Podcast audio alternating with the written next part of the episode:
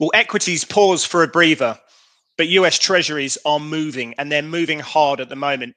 And that's resonating in the US dollar, where we're seeing it having its worst performance, well, since November 2022.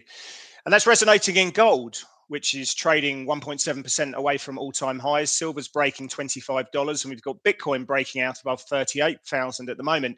Things are moving, and that's what we explore in the trade off today.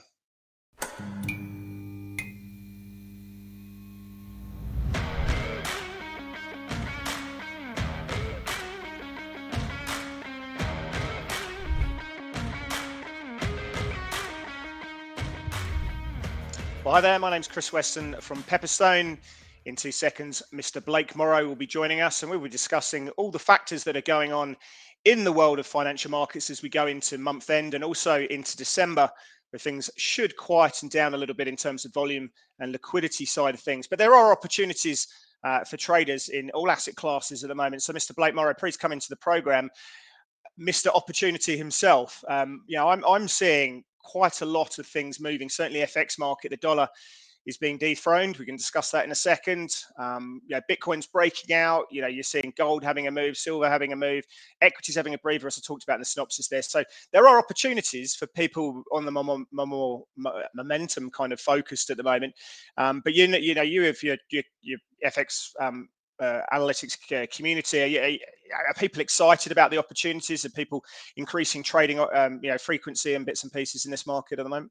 You know, that's a good question, and um, nice to be back, Chris, and good to see you guys. Um, you know, as far as the as far as the FX market goes, yeah, we're we're seeing like a grind lower in the dollar, but you know, with the S and P just kind of stationary at you know just it seems like volatility is at what multi-year lows or uh, we're, we're really really low and you've got the S&P that's just kind of stuck pegged to these, you know, to this resistance around the 4550 to 4600 level.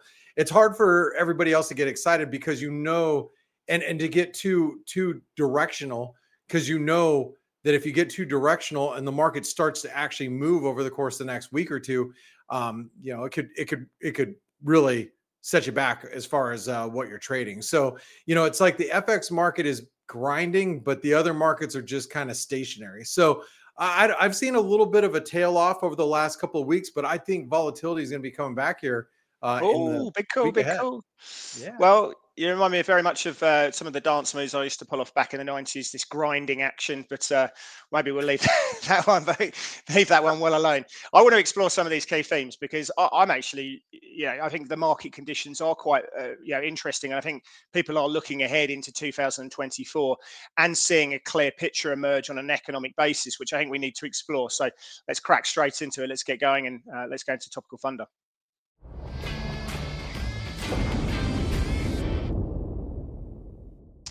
Right. The US dollar is facing its worst month of the year.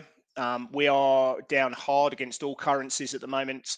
Um, and December is not actually a great month for the US dollar. In fact, the US dollar index, the Dixie, has, has fallen for six Decembers in a row.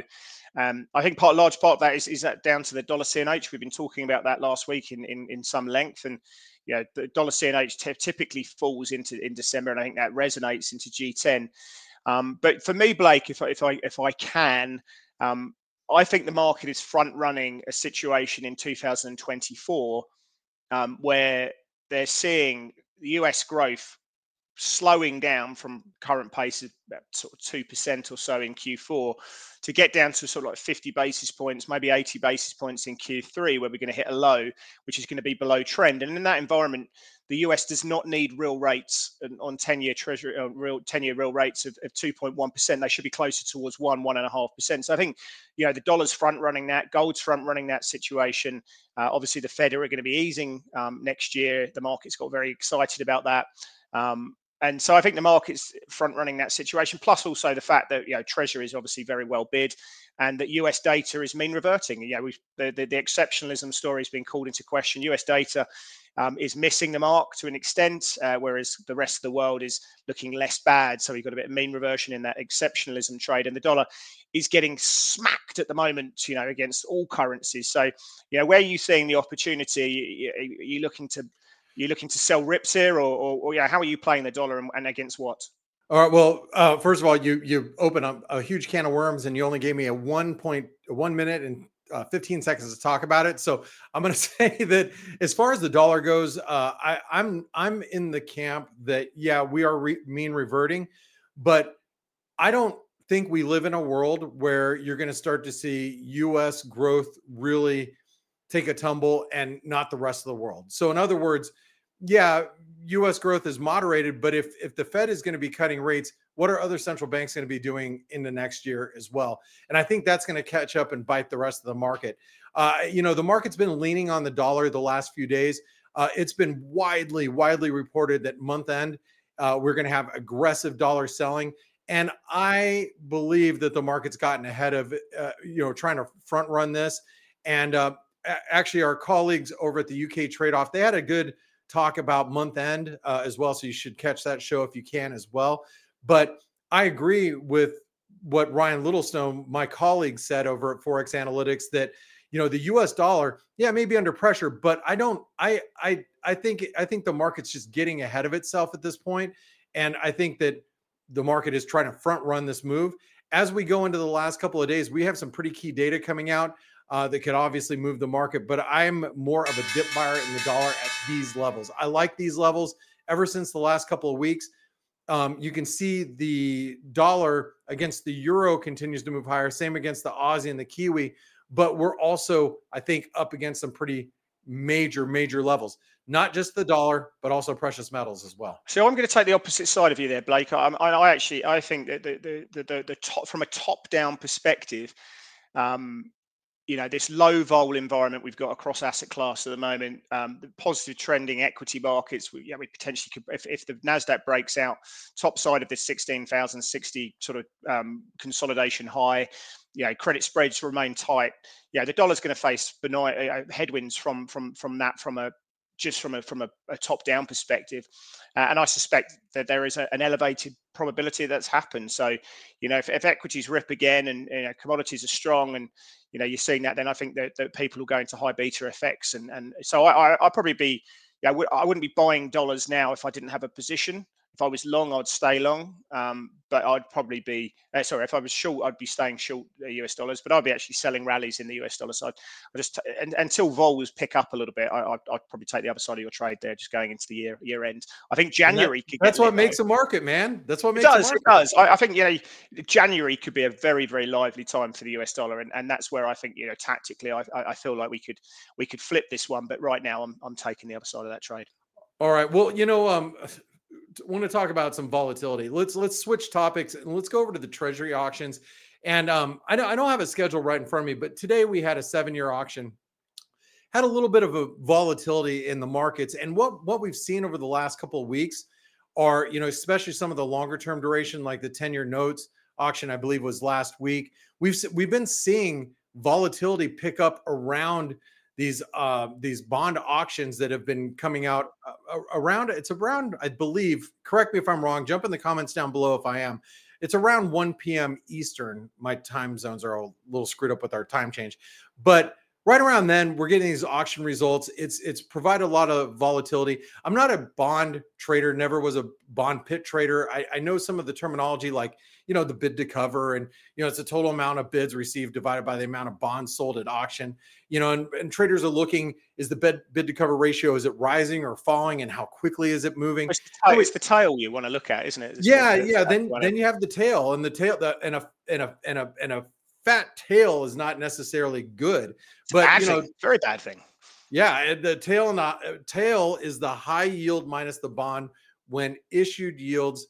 Negative tail means that an auction went better than expected with a higher than expected demand, but positive tail tells us the auction didn't go as well because the yield realized in the auction exceeded market expectations. And I was taking that from actually some uh, uh, um, some an excerpt from another trader uh, regarding the tail because I, for me, I always have a, like a difficult time explaining it. But the fact of the matter is, people are start are starting to look at what the demand is. You know, what are the durations? Where are people, where are traders coming in, scooping them up? Like we have some, we have some, uh, some, some uh, very short term paper uh, being auctioned off tomorrow and the rest of the week. I think traders are going to be looking about looking at the demand there to see, you know, how much hedging is going on in the markets. What are your thoughts on the on these auctions that have been going off that have been creating volatility in the markets there, Chris? Yeah, I mean, I think I'm glad you brought this one up because there's a lot of people who have, have become very uh, have had to sort of do their homework on bond auctions and, and what it means. But obviously, with the Fed out of the market and, and the private sector obviously uh, a lot more price sensitive, uh, the idea about these demands uh, to fund the government's deficit is is very much uh, in fitting now. So, yeah, the tail I think is is the yeah the big bid to cover can be manipulated uh, effectively by primary dealers to make it look like there's higher demand, um, but the, the tail is what yeah people look at primarily, and and you you give a good explanation, but for me it's more, yeah, where was the yield trading just before the auction?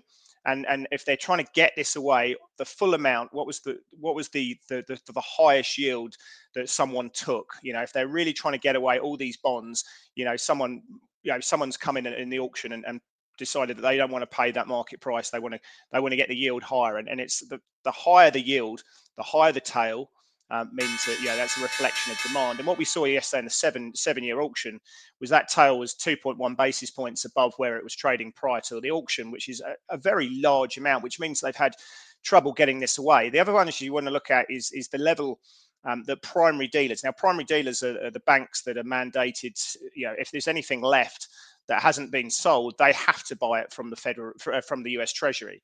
You know, so if the private sector and um, indirect buyers and direct buyers you know, don't mop up everything that's needed to come out, then then then the the, the dealers, the primary dealers, have to take that on their balance sheets, and and and effectively they took twenty percent of the issue, um, which is, is, is a reasonably high amount. So it was a poor bond auction. Of course, in that situation, yeah, people look at this very very closely. So it's pretty clear when you look at that twenty-year bond auction recently, and also the seven-year bond auction, uh, the, the, you know, the demand is drying up in certain parts of the tenor. So yeah, I think that that's something that the Treasury Department and, will be looking at very closely and I and I need to mention this before we move on. I mean, today it created the top in the equity markets. Today's high. I'm not saying it's the top top, but it's it created today's high. The dollar found a bottom right when that auction went off.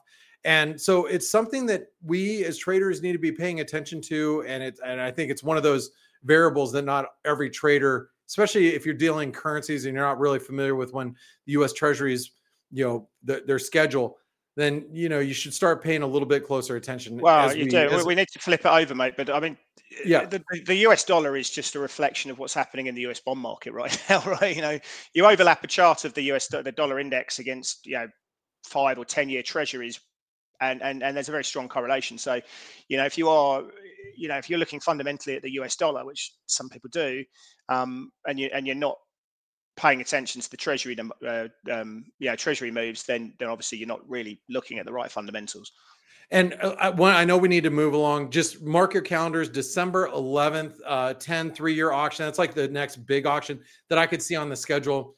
Um, so at least mark that date down. All right, let's continue. cool. Yeah, I want to go into volatility, but you know, we talked about the VIX, um, the volatility, the S&P volatility, 30-day implied volatility at 12 percent um, yeah, that sort of gives a, a, daily move in the S and P of about, oh, sorry, on a weekly basis of about 1.8 percent. So that's very low.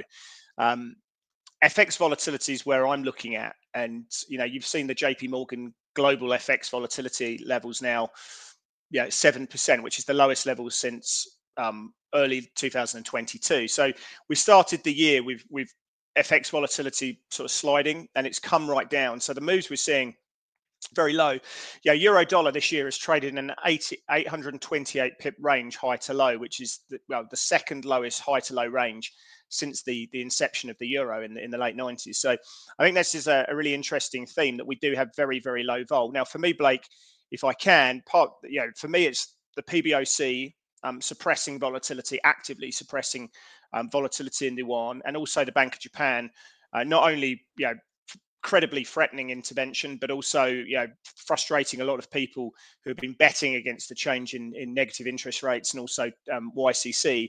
And when you've got the two biggest banks in, in Asia, central banks in Asia, suppressing volatility, what do what do options traders do? They sell vol, and, and I think you know you've got that down. Plus the market's obviously looking for um, you know rate cuts next year. So do we see a change in volatility? Do we see higher range expansion in 2024? What changes that for you if it does? Well, I, I, guess we need to start with the BOJ, as you mentioned, and I and I know that this year we had hoped that the BOJ was going to make or make their move this year. uh, and it looks like it's going to be you know the first quarter of this next year. So that's a, number one. I mean, that's that's what's going to create a little bit of volatility. Also, the higher for longer mantra going into 2024. I don't think people really understand what the Fed and what other central banks mean by that. And the reason why that's going to create volatility is because you're getting all these interest rate cut expectations. And when the market has to pare back those, maybe not for every country and maybe not for every central bank, but at least the Fed and maybe some other, maybe a few other central banks out there, maybe maybe uh, the the uh, the Bank of England uh, as well. But you get other central banks that are going to be like, okay, we have to cut, we will cut, and then you get other central banks like the Fed and let's say you, you know, like I said, let's say the Bank of England, just for example, they decide to keep rates higher. You're going to see that massive movement in FX volatility going into next year. So I think those are the two predominant themes that I'm going to be looking for going into 2024. However, I'm still trying to wrap my head around what I'm going to get everybody for Christmas this year. So buy them uh, buy them some volatility. Um, yeah. but um, no, I don't know. Here's some I, calls, kids. Enjoy those. Some, buy some long dated VIX calls. Yeah, I mean they're a bit expensive, but uh, there you go. Um, no, I, I think um, yeah, I think you make a point there. The Bank of Japan are key to this. Um, if if if yeah, there's a there's a strong consensus trade to be long yen into 2024. Um, and rightly so. There's there's a lot of things that could work for the yen in, in 2024.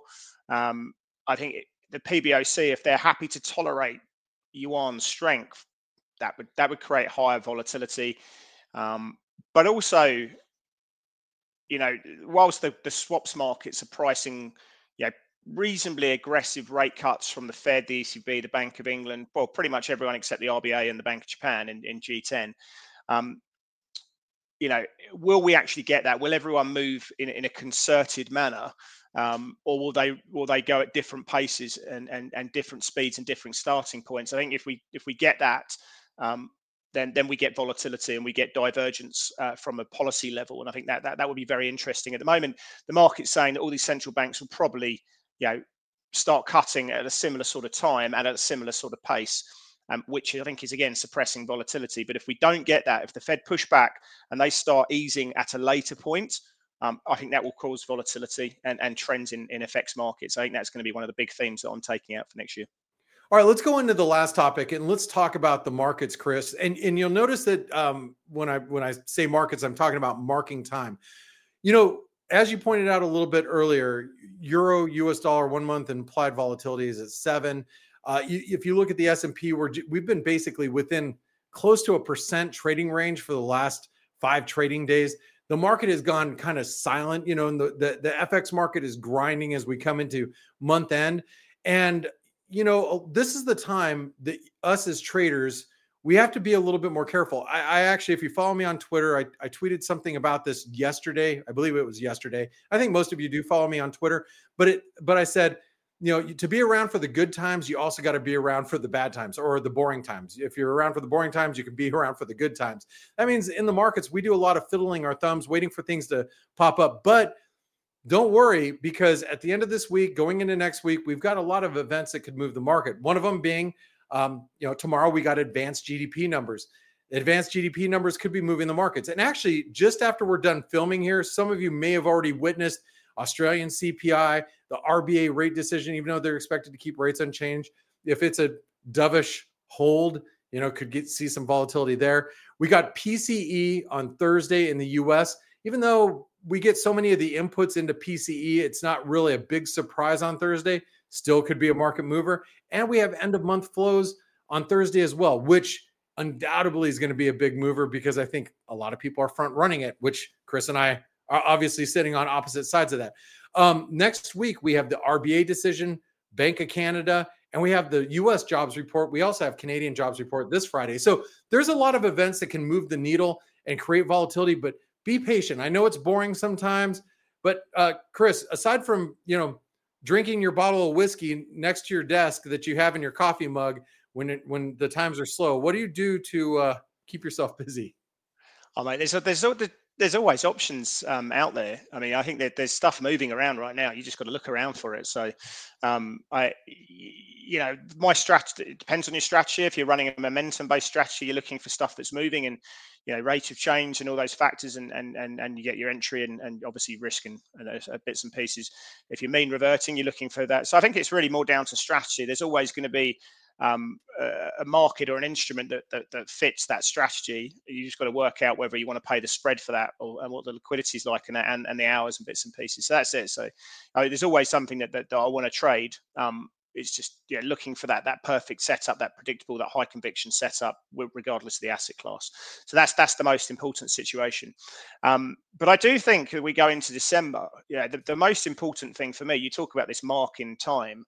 Um, that payrolls number on the 9th of December, I think, is going to be massive. You know, like we, we, we've seen a, a, a, cooling of the labour market last month, and you know, could we see the unemployment rate push to four percent? Um, yeah, they, we got the CPI number just shortly after that one. Again, I think that that could be a big one. So they're the two big things I'm going to be looking at in December. If we get a slight cooling of the labour market again, if we get 170, 160,000 jobs, um, and and the CPI number goes down and, and and follows that last trajectory, yeah, we could be ripping in risk into the end of the year on the back of that. You don't want to be shorts, and and that sort of plays into that short US dollar position in that. So I think we're in a bit of a holding position. Yeah, look, I think the CPI numbers in Australia are going to give you an idiosyncratic event. Um, depending what happens, that that could really play into the February pricing at the moment for the RBA, which is 50-50. And you've got some idiosyncratic, but from a US perspective, which of course yeah, dominates the asset, the, the sort of cross asset class situation. Um, yeah, I think really looking ahead into payrolls and also looking ahead CPI, we're going to be in a bit of a holding period of that. But I think the outcome of that could see you know risk really ripping into into the new year. So for anyone hoping for a, a quiet Christmas, if you if you know, if, if if you do celebrate Christmas, um, it's not going to happen. You're going to be trading. That's the bottom line. anyway, let's there, there no break for anyone. Yeah, we, we were just just just trading the Christmas break. Anyway, let's go to uh, that's the setup.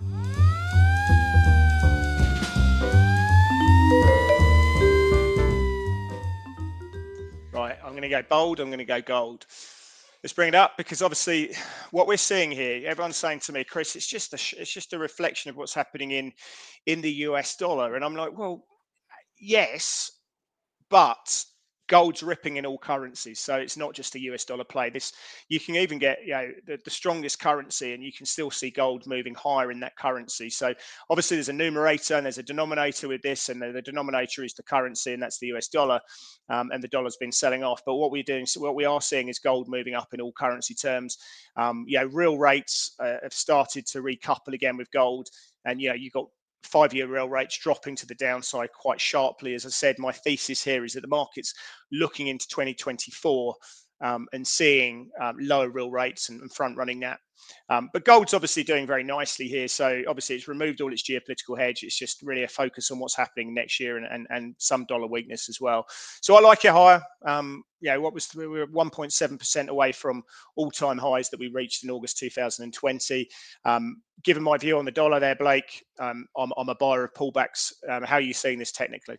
Well, uh, you know, yesterday I blogged about this um, on our on the Forex Analytix blog. It was just I, I, was looking for upside target because it held the 38% retracement, held the 200 DMA, should reach for 2059, which is the 161% extension of that 38% retracement dip, uh, which we're only what maybe less than 20 points away from. So I still think that you know the theme is as of right now the dollar's weak. We got dollar selling in a month end. That's only going to play into the hand of gold continuing higher. Now, if if I'm right, and I think that a lot of that dollar selling has been done, and we start to see some of that some of that reverse into tomorrow, then gold might reach for that 2060 level and maybe find some resistance up there ahead of the major triple top. You know, and that's major resistance up there, Chris. We can't deny it, right? There's going to be some wood to chop, isn't there? There's going to be some wood to chop for the uh, for the gold balls to get through those levels. Yeah, you know, one of the things that's kind of freaking me out, and this is where you and I see things. You know, I don't want to say differently, but I do see things maybe a little bit differently here. Let's flip it to um, my first setup, which is going to be high hold silver. That's you know, silver. I was, I was this, wondering how long you were going to hold that for. That was, I was, was waiting for the producer. I, that's all I was really waiting for. I was I could have continued on. Um, Blake, Blake, Blake, shut up, shut up, move on. uh, okay, first of all, um, we we just broke this minor trend line, uh, a, a, one triangle resistance higher. We have this inverted head and shoulder pattern, takes us above 25. But once you get around, we are at 25 right now on spot silver. Between 25 and 25.40, you see an 88% retracement, long-term trend line, which isn't perfect. Which you know, technical analysis is never an exact science. It's you know, if it was an exact science, we'd all be gazillionaires, but it's not. So you can see that trend line comes in right around 25 and a quarter, 2540, somewhere around there. I think we're getting up towards some very key resistance. So with gold reaching for this resistance, with silver reaching for this resistance, I think you have to be a little bit more careful with precious metal longs. And I have to say this, Chris, before I turn it over to you. I do not know one precious metal bear or dollar bull. Off to you. Um, yeah, I mean, there's a bit of a cult, isn't there, with with with, with gold and, and and and those kind of things. But I mean, I just I'm not bullish or bearish. I just trade the price action, to be honest. And um, yeah. you know, if if the if the market and the momentum flips, I'll be I'll, I'll be short. as simple as that. I mean, I, I just don't. You don't want to fall in love with a position as a trader. Yeah, fine. If you're an investor and you know you see benefits of that, then yeah. But I mean, for me, if I look at like one of the things I look at, Blake, is is is there too much love? I know we can look at the relationship with the US dollar, but is there too much love in gold and silver right now? And and that's what I'm one saying. Th- one thing I look at is is risk reversal. So, you know, one week or one month um, call implied volatility minus one month put volatility, and the premium that we've got for call volatility is higher than puts, but it's not at extreme levels like we saw back in October, for example. Yeah, that tells me when the market's saying with, with risk reversals that if we're going to have a move, they're betting an options market that it's going to be a far more pronounced move to the upside than the downside. We've that, that that's usually a really good sentiment indicator. When it gets too stretched, um, you know that that's when you potentially can take contrarian positions or you know just maybe like tighten that stop right up. Um, we're not anywhere near those points at the moment. And also the other thing you should look at is is how far above, uh, how much of a premium gold and silver wear to the 50 day moving average. When it gets too far out, you can see a bit of mean reversion kick in, and we're not that far off in, in terms of how stretched we are. So, a couple of things I look at obviously, you can look at positioning, and I don't think positioning in gold is, and or silver is, is overly gone at the moment. So, look, yeah, if, if I'm taking those those sort of things that give me make me nervous as a you know, as a gold or silver long, I, am not seeing those at the moment. So yeah, obviously we, we'll see what happens with the US dollar and, and, and various factors and real rates. But um, if we take these take the you know sentiment towards these in, in isolation. I'm, I'm not seeing euphoria or, or, or overloved. Quick one to you before we just touch on dollar yen. You look at the DSI very very closely. What what are gold and silver in terms of um, daily sentiment index? Uh, you know, I, I, I haven't looked at today's reading, but I know gold's uh, DSI was in the it was in the 80s, like the the mid to high 80s. So we're getting up there. Not not extreme yet though. It's it's not extreme either. So cool. Well, let's go to dollar yen. We'll just keep on the uh, the dollar yen vibe. Um, yeah, look, I mean, I think this is a big consensus trade for 2024. People are front running this one at the moment. Um, yeah, there's a lot to like, as I say, about Japan. Um, yeah, yeah, I mean, dollar yen's trading on yield differentials. Yeah, the, the difference between what we're seeing in, in, in 10 year or five year um, US Treasuries relative to JGBs, and, and that that premiums come in, and of course dollar yen's come down. we are testing the the low of the the iCloud at the moment. Um, some people look at this, some people don't, but I, I do know that the, the, the Ichimoku cloud gets a really big run in Japan, and specifically with Japanese assets, the Nikkei, uh, the TOPIX, and also yeah the yen pairs. So we're right on that that bottom of the, the the cloud at the moment. Needs to bounce. If it breaks through that, generally speaking, you know you're going to get when price breaks the cloud it's a good momentum tool uh, and you want to be trading you know, dollar yen from the short side it does t- does signal a momentum shift a, a, trend a potential trend change i think that trend trade's coming i think dollar yen know, is, is a sell on rallies candidate every day of the week at the moment. We're going to see changes to NIRP in the beginning of the year. YCC is effectively over. If you have a look at Bank of Japan policy or inflation, the metrics they look at, whether you're looking at the weighted average, the mode, yeah, the media and all these factors they look at different inflation numbers, they're, they're all above target at the moment. There's no reason the Bank of Japan should be having this policy and they need to change. Um, Uh, so yeah, we like the yen. We would love the yen if we were to see massive volatility in markets and drawdown, because I think the the yen would be a portfolio hedge there, but we're not seeing that at the moment. So yeah, no reasons to like the yen. Um, I think if this breaks through the cloud, I think that that's just more reasons to be short here. How are you seeing it? Well, uh, Ichimoku is a Latin phrase, right? I'm joking. I'm joking. It's a it's a Japanese technical indicator. Of course it is. And yeah, so yen traders are always going to be looking at the Ichimoku clouds. And uh, look, it's at cloud support. That's not the reason I covered my short. I was short uh, dollar yen. Uh, I think we talked about this last week, Chris, about the the year of the yen or the you know time for the yen was our on our last week's show. Should go back and listen to last week's trade off. Uh, I, I was short around the 150 level, just shy of 150 close it out today as we approach that 147.50 level. But look, it closed weak, and I agree with you. I, I can't be bullish this. I'm just selling rallies. So I'm hoping we get a, a rally eh, or a dollar recovery, and I'm just going to sell into it. I'm just going to look for levels to sell into. So it's interesting. And, you know, I was, going to say, I was going to say, you, just your point. Um, just jump in because I think it just complements your your view. Um, not all dollars are, are created equally. So you no. can take a view uh, that you that you're looking at turn in, in the dollar, but that might be against the pound and against the euro. But right. against the yen, that's a whole different beast, isn't it? So yeah, that's yeah, not not not every size fits all feet or shoe fits all wait, I don't know how the saying goes. It's late in the day for me, folks. All right, but anyway, dollar yen, I like it. I, I like selling rallies, and if we break if we break the cloud, we might all be chasing it lower with uh, and, and Chris will be laughing at us all the way. All right, um, let's go take a look at the the last uh, last setup. My last setup. This is going to be the Euro Aussie. Now, you remember two weeks ago I brought this up as a setup. We are tightening in this triangle, and guess what? Tonight, and and this will be right as you're watching the show. You might have seen the show, uh, or maybe a recording right after the Aussie CPI comes out. If the Australian CPI, which is slated to come out in less than a, or less than two hours from right now, the time of recording, that comes in a little bit stronger, we might actually have a double top setup. So watch the Euro Aussie on a breakdown towards the 200 DMA. If we get below the 200 DMA and below that horizontal support that comes in at, let me just get the number for you right off the top of my head. Uh, it's at 164.50 basically. We break below that, we got a big double top. That should take us well, well below 162. The 162 level around there is 161% extension of this range, but we could even go lower than that.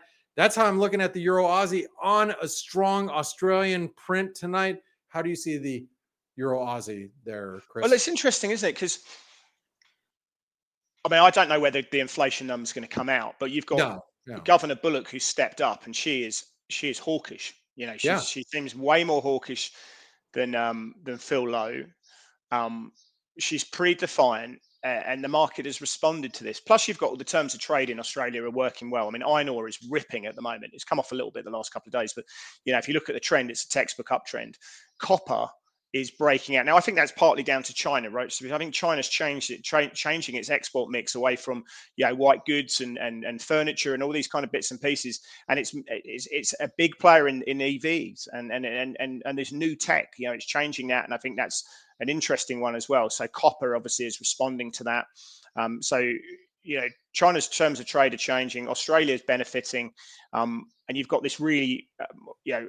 Uh, hawkish central banker at, at, the helm, and the market is saying that you know we're going to, we've got a 50% chance of the the RBA raising in February think about FX markets on a very simplistic basis. You've got one central bank that could be raising in February. Everyone else is expecting massive easing in 2024. Now, obviously, some of that's in the price, but from a semantics perspective, you've got ultra policy divergence, which favors Euro Aussie to the downside. So, fundamentally, whilst a lot of this is in the price, of course, um, I've got to say that I like Euro Aussie fundamentally to the downside for those those very reasons that I just talked about there. But but you say it's it's in the price, but if you look at that chart, it's been trending higher for years, which could mean maybe we will see a, a trend change going the other. Way. I think direction. all, all, of what I've just been saying is is, is really yeah. a development that's happened over the last week or two. You know, yeah. Um, it's Governor Bullock's spoken twice, and and both those times she's spoken, everyone's like, whoa she means business. We don't want to mess around, you know, here. She she is really very very defined, and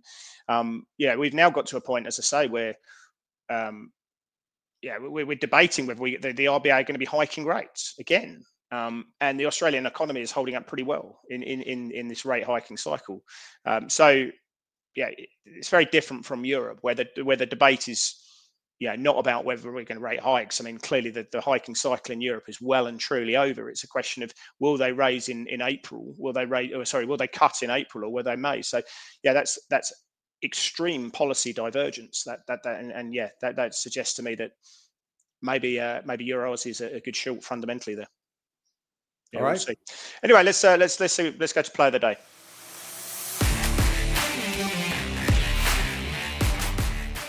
Well, I'm I'm last week I, I, went, I, went I went a bit nuts um, with cocoa. That trade's working really well, so I'm, I'm, I'm still long cocoa. I think that that that was ripping to the upside. I think yeah, we want to stay there. Obviously, there's pun, there's pun, there's pun, there's pun, there's there's puns everywhere you can do it. Michael Brown and I were pun, were having a massive pun down about this earlier on on Slack between each other. Um, but yeah, obviously there's a lot of puns you can make with cocoa, but it's going up. It's a sweet taste. There you go. Um, and I stay that one. But I, I, like Aussie CAD. Yeah, Aussie CAD for those reasons I just mentioned. Um, you can see the charts going up like that from a momentum perspective. Um, yeah, the Canadian dollar's had some upside recently, certainly against the US dollar, of course, but against some of the crosses. Uh, we've got an OPEC meeting in the session um, tomorrow. Uh, I personally don't think we're going to see anything else other than the OPEC uh, plus uh, rolling over their extension, their output cuts into 2024. That's probably the consensus trade. Obviously, if they if they do do deeper cuts, which I think is probably about a 20% probability, then the CAD will probably outperform the Aussie um, in that situation, and that's a real risk for me as, as looking someone who wants to be long Aussie CAD. Um, and I'm also saying this as, as you talked about before, the uh, Aussie CPI numbers and, and long Aussie CAD numbers need um, a CPI print. So I'm staying out of the Aussie CAD position until the CPI numbers are known, and then you know if if, if we get a, downdraft, I'm going to be buying into that one because I think yeah China's um, yeah, export the data this week will be slightly better. Um, I'm not expecting much from OPEC, but I just I just like that policy divergence trade that we're talking about. So um, I'll, I'll assess this trade once um, once we know the, the CPI numbers, because obviously if it's a massive miss to the downside, I won't want a piece of this because yeah, February will get re- repriced. But if it's there and thereabouts, uh, with expectations around sort of 5.2, 5.3%. Um, yeah, I'm going to be looking to go long Aussie CAD because the trade's working, it's moving up, momentum's there, the market likes it already, and you've got clear momentum shifts and uh, momentum um, policy divergence that's taking that one there. So, yeah, I like, I like this one higher, but yeah, I will, I will re- reassess once I see that CPI number. If it comes in line with expectations, then I'm going to be jumping in. If it's a big miss the downside that takes February off the table, then that policy divergent trade gets questioned, and I don't want to be in there. But they, we'll, we'll assess after the CPI number. All right. Well, um, I, w- I want to say uh, I think everybody should jump down in the comments. Tell us your your cocoa puns, and uh, why don't you let us know how big of a crush Chris actually has on the new RBA governor Michelle Bullock. All right, we're going to move along to my play of the day, uh, and that's going to be the dollar index. And I am looking for tactical longs, Chris, and I know this is being brave. Uh, I you know closed out the dollar shorts that I wanted to close out. Uh, last week, I was long the U.S. dollar Swedish krona on the um, on the hawkish hold. I thought it was going to be a hawkish hold. It was. Uh, the the dollar Swedish krona spiked up. I sold it. I bought it again. I got stopped out today actually uh, as it broke lower. But I still believe in the dollar down here because the 618 retracement is at 102.50. I also believe that uh, the RSI is getting a little oversold on the daily chart, but that's not the reason why. Because I think that everybody is bearish the dollar right now, and I think this this uh, the the the story is well out that there's going to be massive selling in U.S. dollars for month end. I think the market's front running it. I believe we're going to see a reversal of that over the next couple of days. I want to see the dollar index back above 103.20, and I'm looking to go tac tactically long the dollar and against some some uh, some key currencies. So there you go. Mate, I've just seen that. I was literally as we're talking right now. I've just seen a headline come out on Bloomberg. Bill Ackman bets the Fed will cut rates in the first quarter of next year. Um, oh, Bill. It's going to get. It's going to get a lot of headlines. It's going to get a lot of headlines. Bill Ackman positioning himself. I imagine it either in SOFR or Fed funds futures or something like that, piling in. Q1 just does it. I mean, I, he that, I, that guy I, never, never, ever talks his book ever ever. Why, why, why wouldn't you talk your book? I mean, of course he does. No, but got, he's got a why, platform. Why, he will.